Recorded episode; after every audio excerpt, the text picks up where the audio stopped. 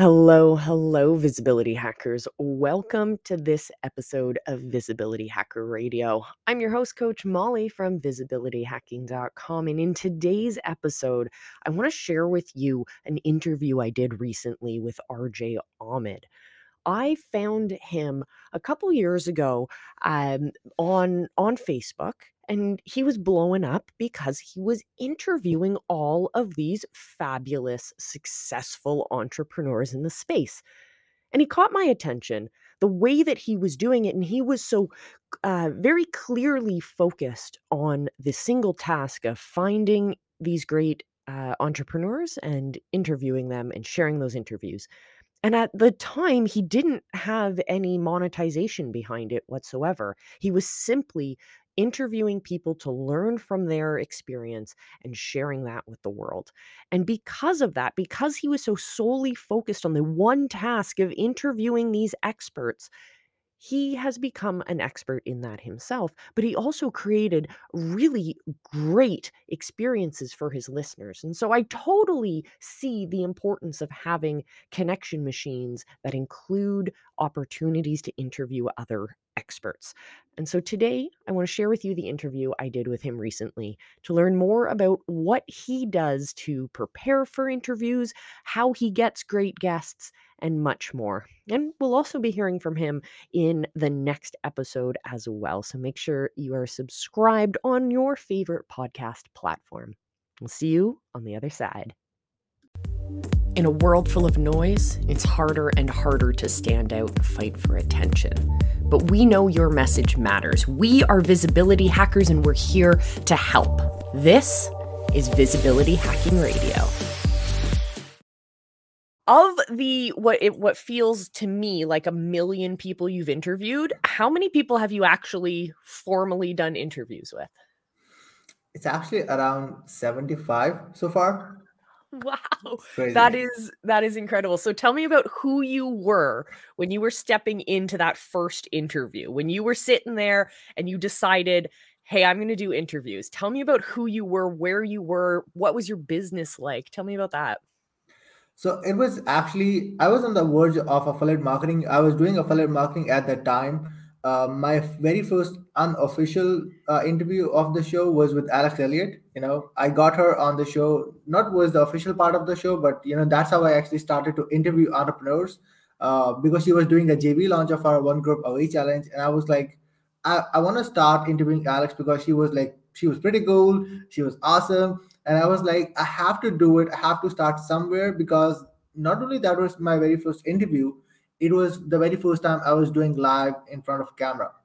So i was actually nailing down my objections and the objections i had in my life initially was being on camera because i might not look pretty and the second thing was uh, you know had the fear of public speaking yeah. so that was the biggest two objections so i was like this is i think the best time to do it and it was actually like 4 a.m.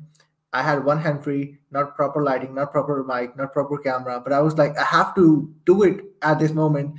To do it rough, had no idea, but I was like, oh, let's do it. So it was actually uh, in September or October 2019, you know, the unofficial interview, I must say.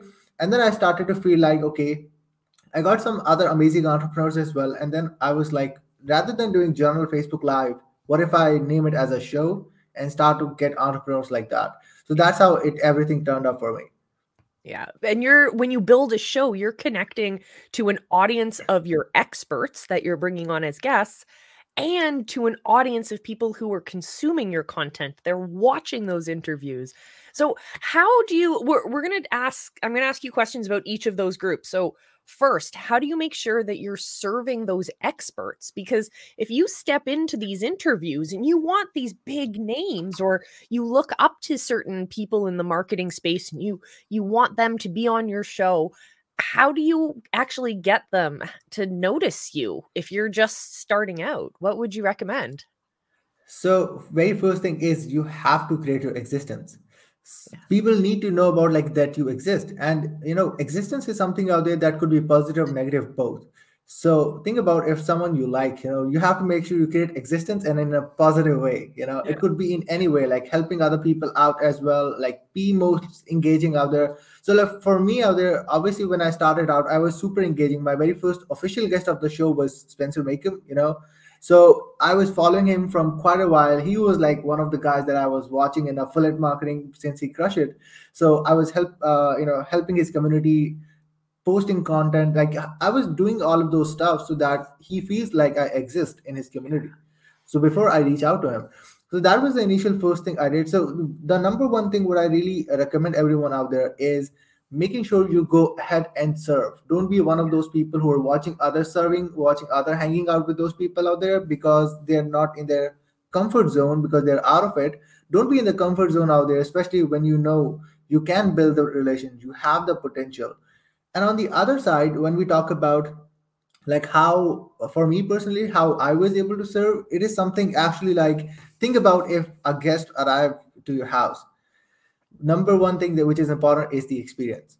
Yeah. i make sure i make their experience better because that is actually something that might lack uh, for some people when they get them on the show they ask generic questions. They don't know how to connect one question to the other. They don't know how to start the show. They don't know how to end the show. So it becomes boring for them for the audience for the host as well you know it just overreact and all of those stuff. But yeah when you make these experiences better they have a good experience. They remind you who you are. They get in conversations with you later on post interviews.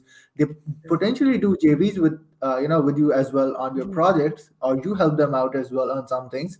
So experience is something out there which is super important uh, to you know go ahead and build that relationship when they get on your show I love that idea because it truly personalizes the experience. In the online space, we're constantly talking about automating your business, getting your time back, but we can't do that to when we're sacrificing that connection to our people.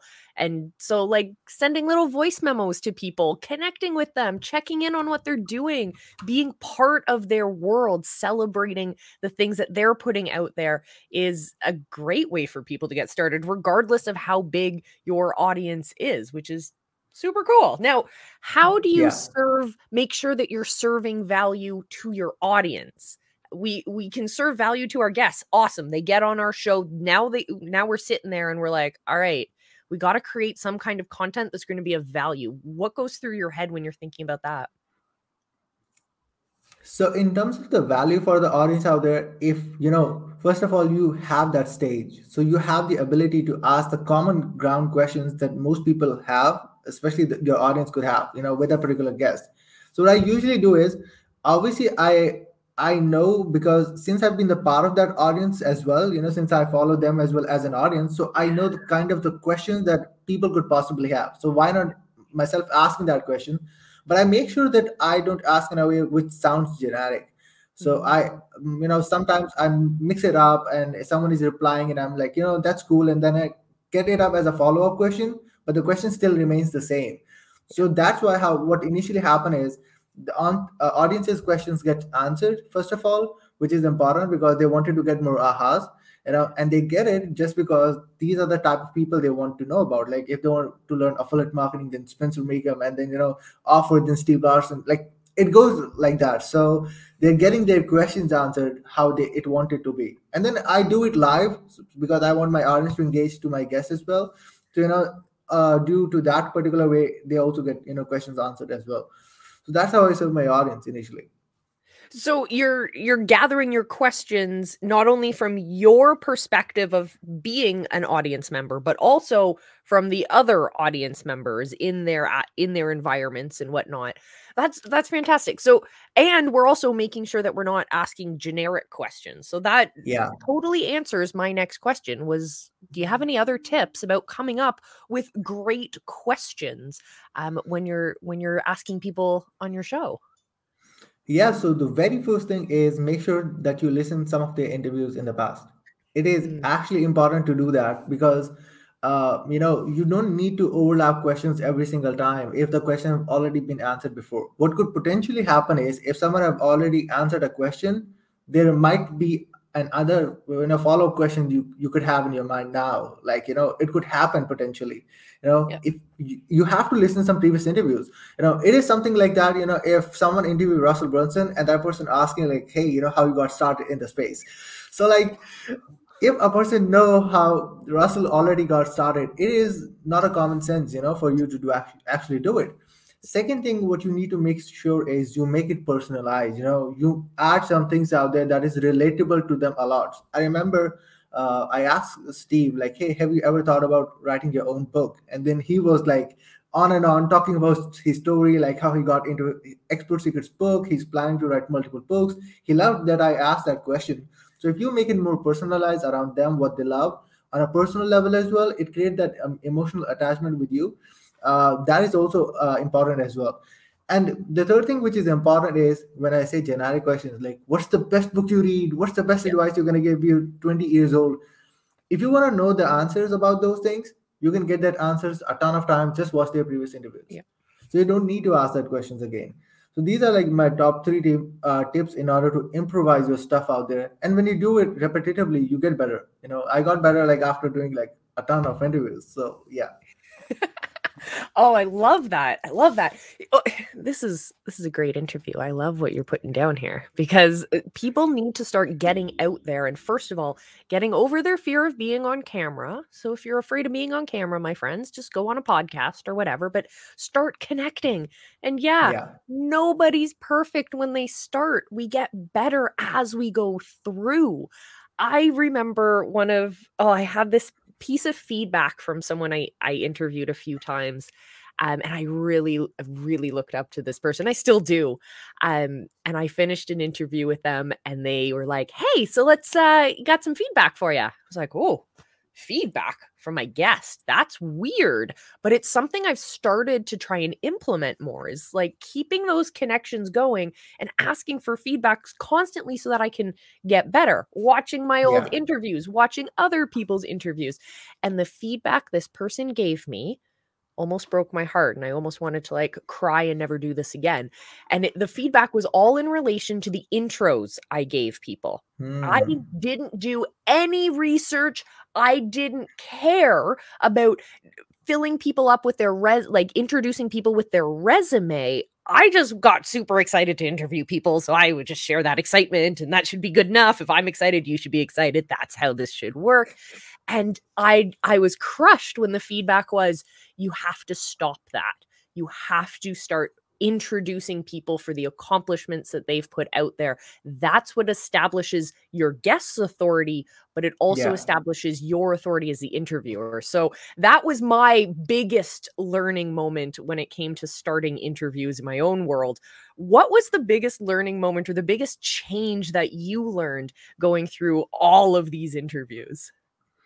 So the biggest change actually came up was that it was super realistic for me to build relations if I find a, a way to connect with them on a personal level. You know, I interviewed Josh Forti on the show. You know, a lot of people in the space know Josh Forti because of the way he built relationships with a lot of people in the space.